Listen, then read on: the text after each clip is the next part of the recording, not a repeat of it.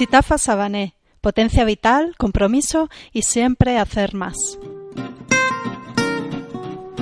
Tuve el honor, el gusto de conocer a Sitafa Sabané hace un tiempo e iniciar con él un proyecto en colaboración para transmitir los valores de la alimentación y los hábitos de vida saludables en la salud y en la potencia vital y deportiva. La entrevista que estáis a punto de ver, por eso, me hace especial ilusión. Sitafa es mucho más que un jugador de baloncesto. Tiene una trayectoria vital súper interesante de la que todos, seguro, tenemos mucho que aprender. Sitafa, bienvenido al podcast. Gracias. Un placer que por fin podamos sentarnos y charlar un rato, macho. Igualmente. Oye, tiene ese aspecto, Sitafa, de haber sido un niño feliz. Naciste en Dakar, ¿no? Sí. Ahí es donde pasaste tus primeros años. Sí. ¿Cómo era Dakar en aquellos años? ¿Era un mundo divertido? ¿Qué hacías? Yo tengo un grandísimo recuerdo. ¿Sí? de Dakar, efectivamente. Fue un niño muy feliz. Además, tengo bastante suerte. Me he criado en una familia bastante tranquila, pero a la vez bastante distinta, ¿no? Sí. Digamos, pero tengo un gran recuerdo de un montón de tiempo por la calle jugando con los amigos cuando estábamos fuera del cole. Grandes recuerdos, mucho tiempo en familia. La verdad que no tengo un solo mal recuerdo de esta época. Sí. Y no me di cuenta que esto era algo casi raro hoy en día, pero así es. ¿Cómo fue crecer? Es algo que me llamó la atención. ¿Cómo fue crecer en un hogar en el que tu padre era musulmán, tu madre era católica? Quiero decir, tengo curiosidad por saber cómo gestionaron eso, ¿no? ¿Cómo lo hicieron? ¿Nos expusieron a todos los hermanos a las dos, a ninguna? ¿Cómo lo hicieron eso? Pues realmente ocurrió de la forma más normal posible.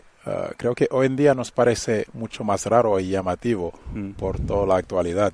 Pero en su momento, y especialmente en Senegal, donde existe muchísimo esto, aunque sea un país que sea, diría que en un 90% musulmán, hay un 10% que es católico, y hay muchísimos matrimonios entre las comunidades y no hay este tipo de separación entre las comunidades que se vive. Entonces, en nuestro caso, era como en cualquier familia. Un domingo lo pasábamos en una de las abuelas, el otro domingo en la otra. Entonces, esto nos llevaba un domingo a estar con los católicos. Recuerdo mi abuela que me llevaba hasta la iglesia con mis primos y los demás, como si fuese, pues, uno más de sus nietos, no había ninguna diferencia. Y al fin de semana siguiente, pues estábamos con la familia musulmana y viviendo también estas tradiciones. Qué bueno. ¿Qué aprendiste de tus padres? Quiero decir, aparte de lo que los padres enseñan a los hijos de una manera directa, ¿qué aprendiste de tus padres de una manera, digamos, implícita, ¿no? Por cómo se hacían las cosas en tu casa, cosas que aprendiste de verlos vivir, digamos, ¿no? Bueno, yo soy de creer que la mayor parte de las cosas que aprendemos son de verlas, especialmente como niños. Por eso es una enorme responsabilidad ser padre. Y en mi casa, una cosa que siempre, por ejemplo, fue muy presente fue el compromiso político de mis padres. Esto lo he vivido desde mis primeros años. Sí. Y para mí era lo normal esto, que haya gente con un montón de principios y dispuestos a hacer de todo por sus principios. Entonces, ese tipo de sacrificio, como luego lo he podido ver en la vida, era lo normal en mi casa. Y mis padres eran personas muy rectas, muy honestas y, bueno, repito, esto es lo que siempre me ha parecido lo normal. Ya, y lo que te llevas de esos años, ¿no? Con ellos. Sí. Muy pronto os mudasteis a Ginebra, ¿no? ¿Qué edad tenías? No tan pronto. Me mudé a Ginebra creo que con 11 o 12 casi. 11. ¿Cómo fue ese cambio, macho? Porque de ser un niño feliz, como decías antes, en Dakar, que imagino que sería una ciudad muy divertida, a Ginebra, ¿qué fue a peor? ¿Qué fue a mejor? Pues te diría que Ginebra, la gente muchas veces me hace esta pregunta. ¿Sí? Y dice, vaya cambio. Claro. Pero en su momento no lo viví así, ni muchísimo menos. Ah, no. Para mí era lo mejor cuando escuché esta noticia, porque ten en cuenta que soy de una familia donde nos han criado a ser muy internacional. Y desde, bueno, la primera vez que viajé fuera de Senegal fue con 6 años y ha sido costumbre veranear en Francia. Entonces, para mí era algo distinto, Europa obviamente de lo que es Senegal. Me encantaban las dos cosas y aquí tenía la oportunidad de vivir algo más por el otro lado. Además, me encantaba el chocolate, yo era niño regordete. ¿Ah, sí? Y cuando me dijeron eso de Ginebra, lo primero que pensé es, no tendré que esperar a los viajes de mi madre ahí para que traiga el stash de chocolate. El tobletone. Y disfruté muchísimo. Estuve ahí 2 temporadas a nivel escolar. Y lo disfruté muchísimo. Además, ahí empecé a descubrir el baloncesto realmente a la hora de yo practicarlo un poquito y empezar a gustarme un poco. Ahí empezó todo. De ahí te fuiste a Estados Unidos, ¿no? A Nueva York. No, después de esto volvimos 2 años a Senegal, porque eran 2 años muy clave, porque en el 93 había elecciones presidenciales en Senegal y mi padre era candidato a esas elecciones, entonces tanto mi madre como yo era una cosa obvia que queríamos estar allí. Y fue después de esto que ahí pasaron muchas cosas, las elecciones, mi padre a la cárcel y más cosas. Y luego en el 94, creo, nos mudamos a Nueva York. Bueno, un paréntesis rápido. ¿Tu padre sigue viviendo en Senegal o...? Sí, están en Senegal de vuelta. Entonces, Nueva York, terminas la escuela secundaria en la escuela de la ONU, ¿no? Sí, en UNIS, United Nations International School, que también fue toda una historia y vivencia. ¿Sí? ¿Por qué? Bueno, porque no en todos los colegios te encuentras niños del mundo entero, literalmente. Estaban ahí todos los hijos de los diplomáticos de la sede de la ONU y teníamos literalmente niños de cada país del mundo. Wow. Y mis amigos era, pues, mi mejor amiga era de Bangladesh, mi mejor amigo de Suecia, otro americano, otro italiano, otro francés, otro de Benín. No tenía 2 del mismo sitio. Y de esto también se aprende muchísimo. Claro, es toda una experiencia eso, ¿no? Sí, maravillosa.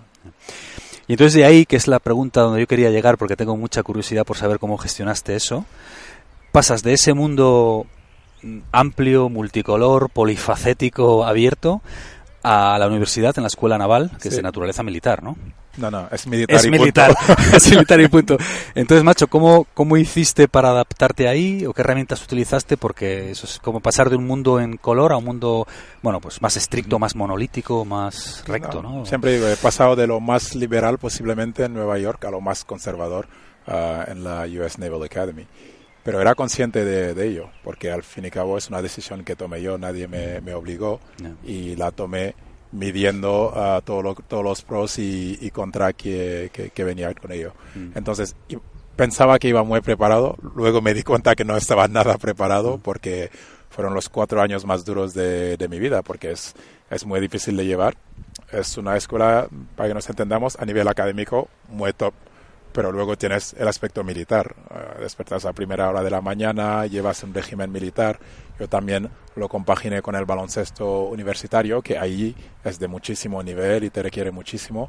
Entonces, imagínate, no dabas abasto a nivel de energía, a nivel de tiempo, a nivel de todo. Pero especialmente esta parte militar fue una cosa muy difícil a la que adaptarse, ¿no? Especialmente yo me crié en una casa donde, bueno, mis padres eran muy liberales y siempre, de hecho, nos permitían preguntar el porqué de las cosas y demás, que esto era muy adelantado a su tiempo, especialmente en Senegal, y de ahí ir a la Academia Naval donde te dicen, haz esto, pero no tiene sentido, dame 20 flexiones.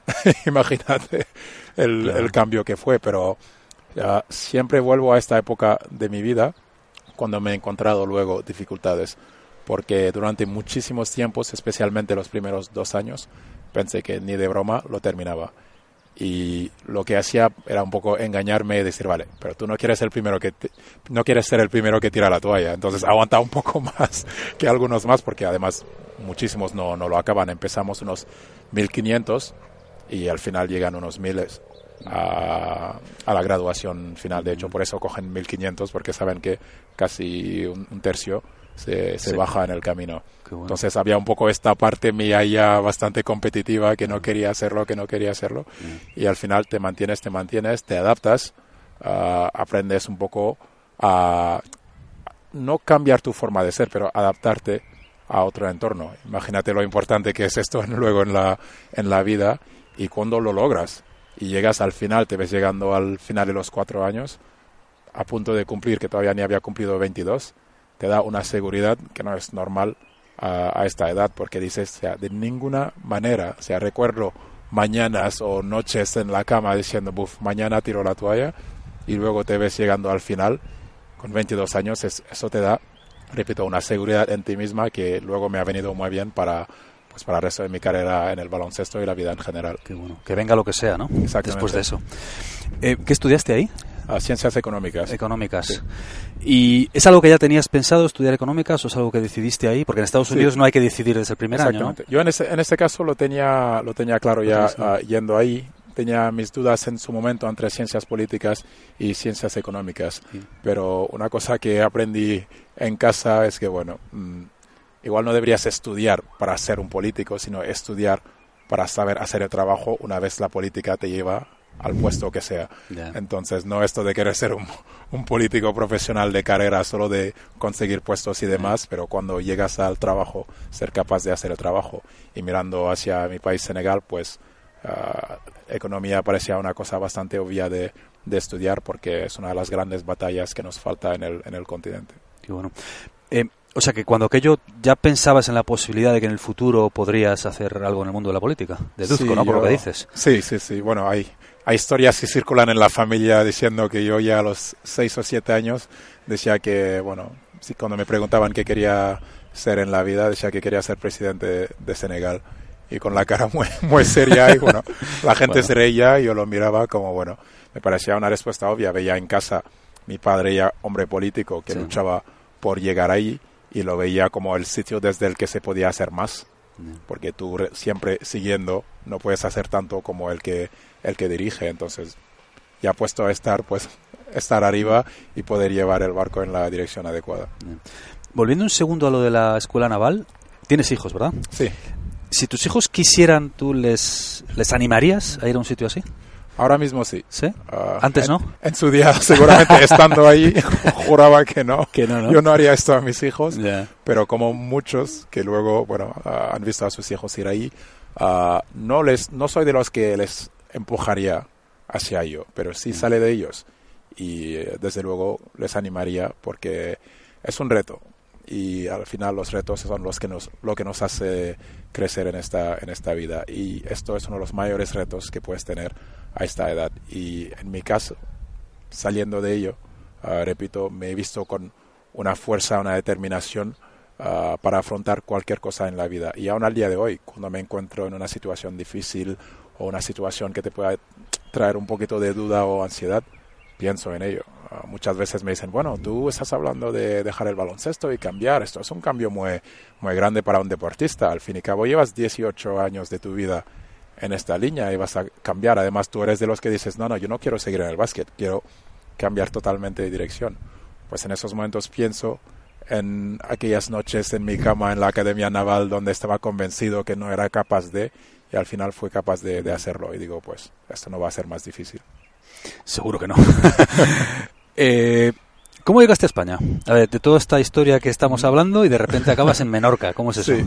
Pues sencillamente el baloncesto, que siempre había sido una cosa de diversión para mí, hasta llegar primero a Estados Unidos en el instituto, donde te das cuenta que, bueno, eres bastante bueno, hasta comparado a los americanos, que son los reyes del baloncesto, y esto también te puede permitir tener una beca para ir a una muy buena universidad a nivel académico, que era lo importante para mí. Digo, maravilloso, o sea, es las dos cosas a la vez. Entonces, esto me llevó a la Navy.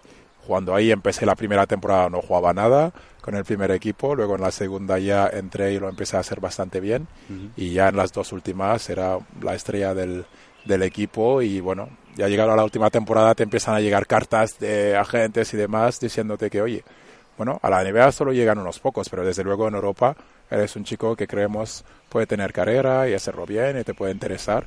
Y me llamó la atención esta posibilidad, pero realmente ni tanto por el lado baloncesto como por el lado de experiencia de vida, como lo típico. Entonces era, bueno, acabar con la universidad, trabajar unos años, volver a por el MBA. Dije, bueno, en vez de irme de vuelta a Nueva York, a Wall Street o lo que sea, esto no sería mala experiencia, vivir en Europa. Desde el principio pensaba en España o Italia, como mis dos sitios, como Francia ya conocía bastante, pues eran un poco los otros dos. Y decía, bueno, sí, el baloncesto, así sigo jugando un rato y seguramente serán pocos años, porque esto es muy difícil y hay un montón de gente, y ya vuelvo al MBA. Pues al final los pocos años se convirtieron en 18. Y aquí estás, ¿no? Sí, sí. Qué bueno. Tengo la sensación, por lo que he estado pues leyendo y viendo sobre ti, Sitafa, que, bueno, tienes el pasaporte español y el senegalés, ambas nacionalidades, ¿no? Tengo la sensación de que tienes más pasión por España que otros muchos españoles. ¿Me equivoco? Porque, o sea, España es un país, puede ser un país complicado, ¿no? Spain is different. Spain is very different. Sí, tienes una, tienes como una pasión por España, ¿no? Yo uso una analogía, es como el hijo adoptado, ¿no? Muchas veces, y desde luego en África pasa muchísimo, en mi familia ha pasado muchísimo, donde solo somos 2 hermanos, pero siempre hemos tenido 3 o 4 primos más en casa, porque mis padres tenían buenos puestos y se podían permitir ayudar a hermanos, digamos, suyos que tenían hijos varios y quizás les costaba un poquito más. Y bueno, tengo entendido que en España también, ¿no? Pasaba antes que mandaban el niño del pueblo a la ciudad, a la familia. Pues esto sigue pasando. Entonces siempre hemos tenido más en casa y siempre me he imaginado que, no solo he imaginado, lo he visto, que si eres uno de ellos, te sientes muchísimo más agradecido, obviamente, hacia mis padres, que yo, que cuando me enfadaba decía, pues yo no he pedido llegar en este mundo, ustedes me han traído aquí, así que... Claro. Entonces hay un poquito de esto en lo que siento hacia España. Esto no quita que como cualquier español pueda criticar ciertas cosas de nuestro país, faltaría más. Y cuando lo hago, por cierto, todavía hay algunos que me saltan encima por Twitter. Seguro. Y te dicen, pues si no te gusta, te vuelves a tu país. Digo, hombre, es que es mi país, entonces no sé a dónde voy a volver. Pero la verdad que disfruto muchísimo más, también porque es mi forma de ser, de todas las cosas positivas que veo aquí. Porque veo en España, además, una mezcla, un término medio entre lo que he vivido en Senegal y en Estados Unidos. Y encuentro aquí este equilibrio entre la parte de trabajo profesional, la parte de disfrute personal. Tanto en Nueva York o en Estados Unidos, cuando veo a mi primo que sigue ahí, muchos amigos, y veo un poco su ritmo de vida, digo, es que no paráis. Literalmente, digo, tengo la sensación que viven para trabajar en vez de trabajar para vivir o encontrar por lo menos este tipo de equilibrio. Entonces en España sí que he encontrado esto. Obviamente nada es perfecto, a veces me gustaría que tiremos un poquito más hacia la parte americana, a veces no, pero disfruto muchísimo de España y por esto llevo tanto tiempo aquí. Admiro mucho, Sitafa, a la gente que habla muchos idiomas. Esta es una... Bueno, es una envidia sana que tengo. No sé si la envidia sana existe, pero bueno, yo la tengo. Porque tú hablas Wolof, hablas Mandengo, hablas inglés, francés, español, evidentemente, y catalán, ¿no? El Wolof es la lengua oficial de Senegal, ¿no? Bueno, el francés es la lengua oficial administrativa. Wolof es el idioma más hablado, en Senegal. Vale. Sí. Dime una cosa, ¿qué idioma aprenderías solo por placer? No por necesidad, ni por trabajo, ni por circunstancias. Si tuvieses tiempo de ese que nos falta a todos, ¿qué idioma aprenderías? Pues lo empecé a hacer en un momento que sí tuve tiempo, que fue además a raíz de una lesión. Entonces fue un poco, me rompí el tendón de Aquiles y esto te mantiene fuera 6 a 8 meses. Y había, mucho tiempo que ibas con el yeso y la rehabilitación y un poco cuando acostumbras siempre a estar en competición y en tensión se me hacía eterno. Y empecé a coger clases de italiano. Que el italiano siempre me ha encantado. Cuando hablan así, que parece que cantan, Luigi. Qué bueno. Y siempre me encantó. Y pensé, tú ya hablas francés, hablas español, o sea, el italiano realmente entiendes muchas cosas así, pues ponte un poco a... Y empecé a ir a clases de italiano pues durante unos 4 o 5 meses. ¿De qué nivel llegaste? Bueno, me mantuve en un nivel bajo, honestamente, y más luego con el tiempo, como no se olvida, ¿no? Te mantienes, pues te vas olvidando. Pero ya después de aquel momento, de hecho aquel verano pude ir a Italia y entendía muchísimas cosas y me veía muy orgulloso, especialmente leyendo cosas, pues entendías muchísimo y bueno. Qué bueno. Siempre animo a la gente a hacerlo, me mira un poco con cara de, perdona, hablo un idioma y tú me estás hablando de aprender tu 6º idioma de forma voluntaria. ¿A tus hijos en qué les hablas? Pues les hablo ha sido un poquito distinto, pero les hablo en inglés. A los dos principalmente al día de hoy hablamos en inglés, hablan castellano también y hemos ido metiendo el francés porque allí no tuve la oportunidad cuando eran bebés, por el tema del baloncesto no vivíamos juntos, entonces yo cuando mi hijo era bebé pues yo estaba en Badalona, ellos estaban en Bilbao y es la cosa que siempre me machacan en casa, pero decía mi mujer, a ver, imagínate tú hablar por FaceTime con un niño de 1 año, intentar hablar y ahora encima te pones a hablar en el idioma que no entiendes, o sea que no duras 2 segundos.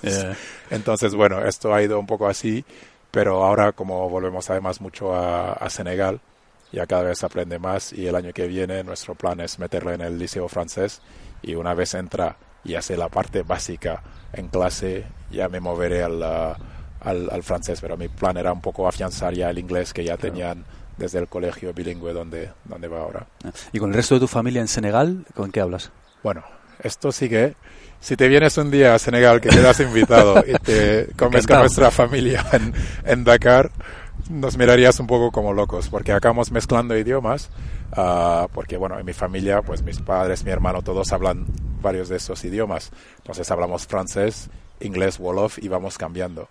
Y muchas veces sin darnos cuenta, porque como sabrás, hay palabras en un idioma que escriben perfectamente algo que no existen en otro idioma. Entonces podemos empezar hablando francés, luego se va al inglés, luego se va al Wolof, y cuando tenemos invitados tenemos que obligarnos a quedarnos con el solo idioma que entiende el invitado, porque si no, sin darte cuenta, suele pasar. Y nos pegamos debajo de la mesa toda la comida para decir, ¿no? Estás hablando en Wolof, que esta no entiende lo que estás diciendo. ¿Vas mucho a Senegal? Todas las veces que me lo permite el baloncesto en verano. Pasamos mucho tiempo ahí. Estuve en febrero, cuando tuvimos un parón por la Copa del Rey y unas ventanas FIBA de las selecciones, y que cada vez que tengo a lo mejor 5 días más o menos, intentamos coger a ir a Senegal. Porque tienes allí, colaboras con proyectos ONG o algo así he leído, ¿no? Explícame un poco esto, ¿qué es lo que haces? Bueno, yo siempre he colaborado con proyectos de ONG. O sea, mis padres, mi madre, como creo que mencionamos, ha trabajado por la ONU casi toda su carrera profesional, y también ha montado una de las primeras y mayores ONGs feministas en Senegal y en África de Oeste, y todavía me acuerdo que me llevaba con ella a las reuniones. Entonces yo digo a mucha honra que yo soy feminista desde que tenía 5 o 6 años por lo menos.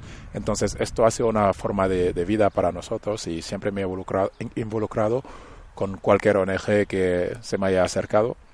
Y con el baloncesto me di cuenta que el deportista profesional, una de las grandes cosas que tienes es el spotlight que tienes encima. Y por desgracia muchas veces se utiliza para tonterías, en mi opinión. Y los cordones de los zapatos de Cristiano Ronaldo en el periódico, en el telediario, cuando hay tantas cosas importantes de las que no se habla.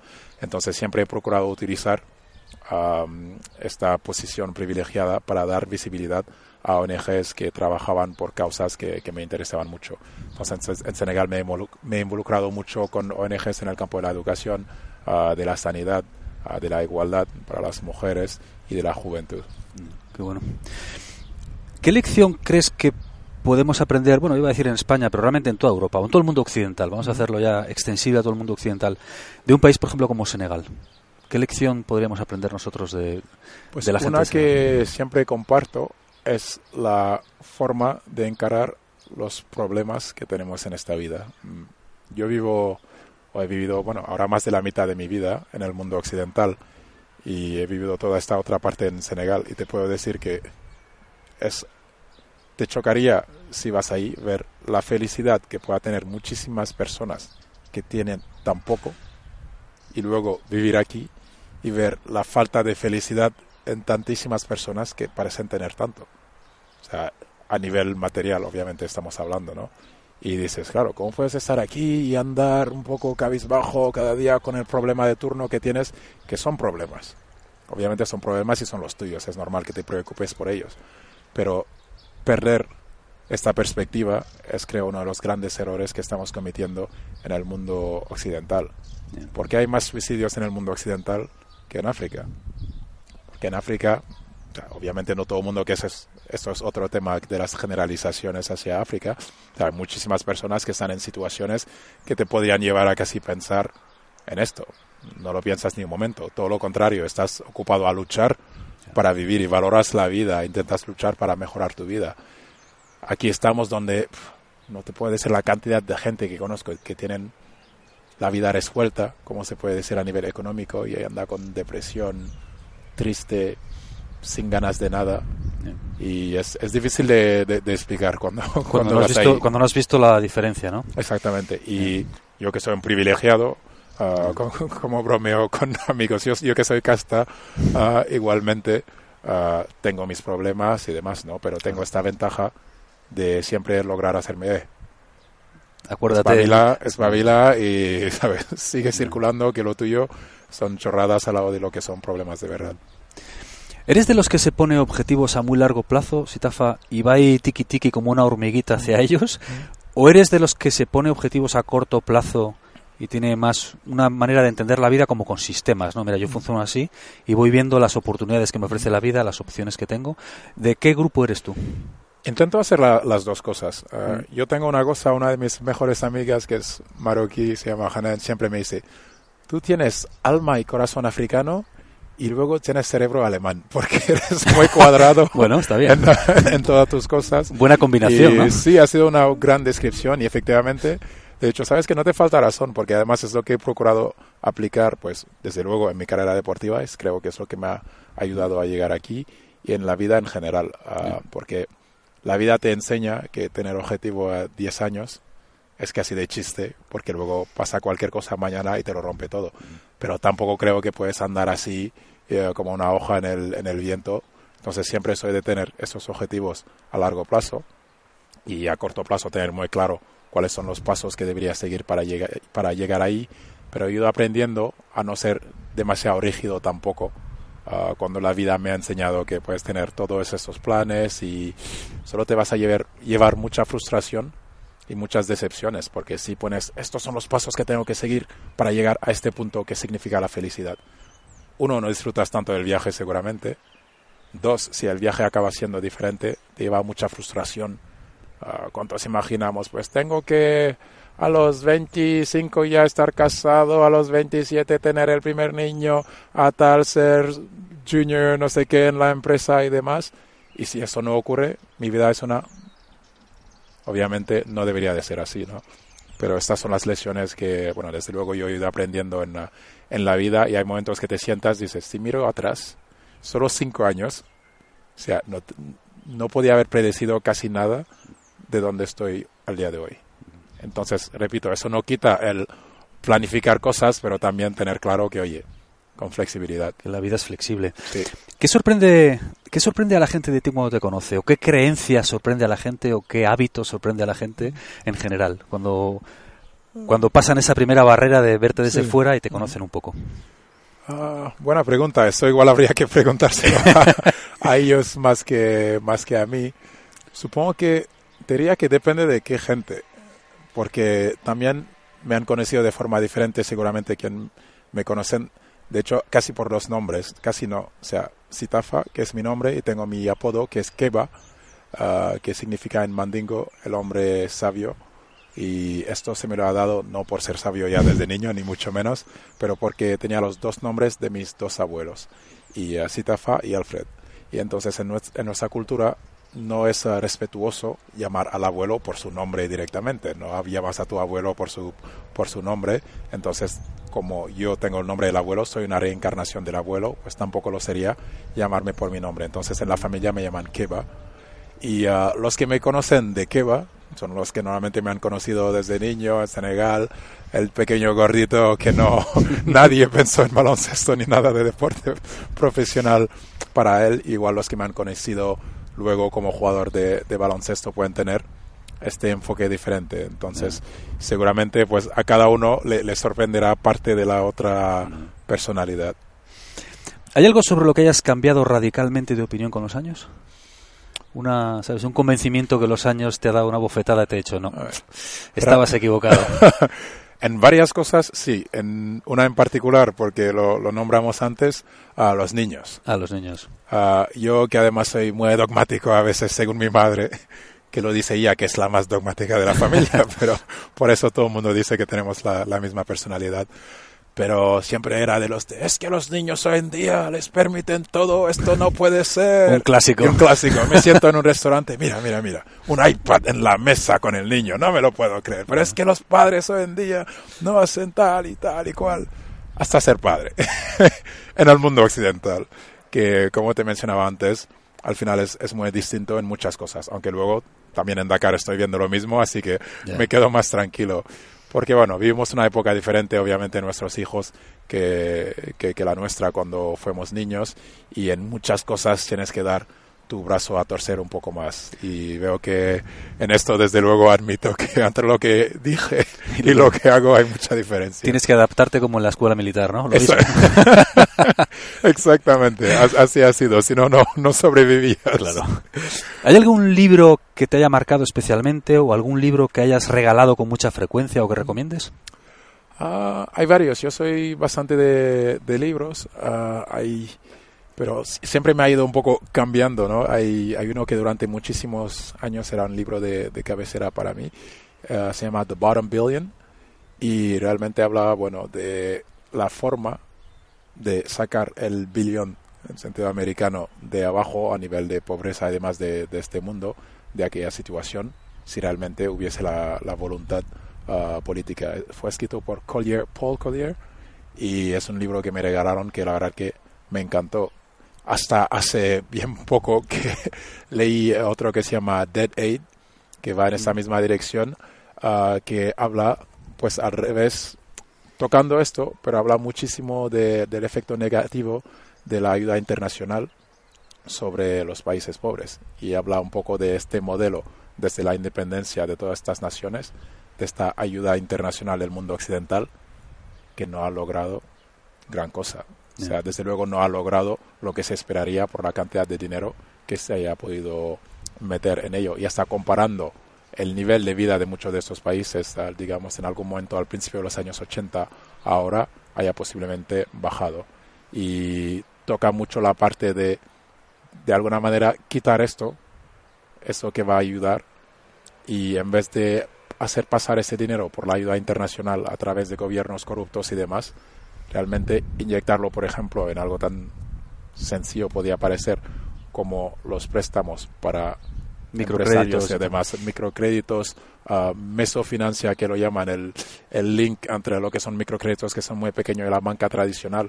Porque, bueno, el problema sí ya lo tenemos aquí en España para las pequeñas y medianas empresas a nivel de lograr crédito, y bueno, más durante la crisis que hubo, te puedes hacer una idea en África. Yeah. Es casi misión imposible. Y realmente ese desarrollo se va a lograr a través de los africanos, dándoles herramientas y posibilidades para ellos mismos crear las soluciones a muchos de los problemas que hay en el país. Entonces, bueno, esos son temas que me interesan mucho, bien. Todo lo que va hacia la política, especialmente del desarrollo. Y la última pregunta, Sitafa. Si pudieras levantar el teléfono y tener una corta conversación con el Sitafa de 18 años, uh-huh, justo antes de empezar a la universidad, ¿qué le dirías o qué consejo le darías? Pues, a ver, esta es buena, esa es de pensar. Normalmente hay tantas cosas que le claro. Normalmente esta pregunta siempre contextualizo a los 20 años, pero en tu caso prefiero 18 porque es antes de que fueses a la universidad, ¿no? Sí.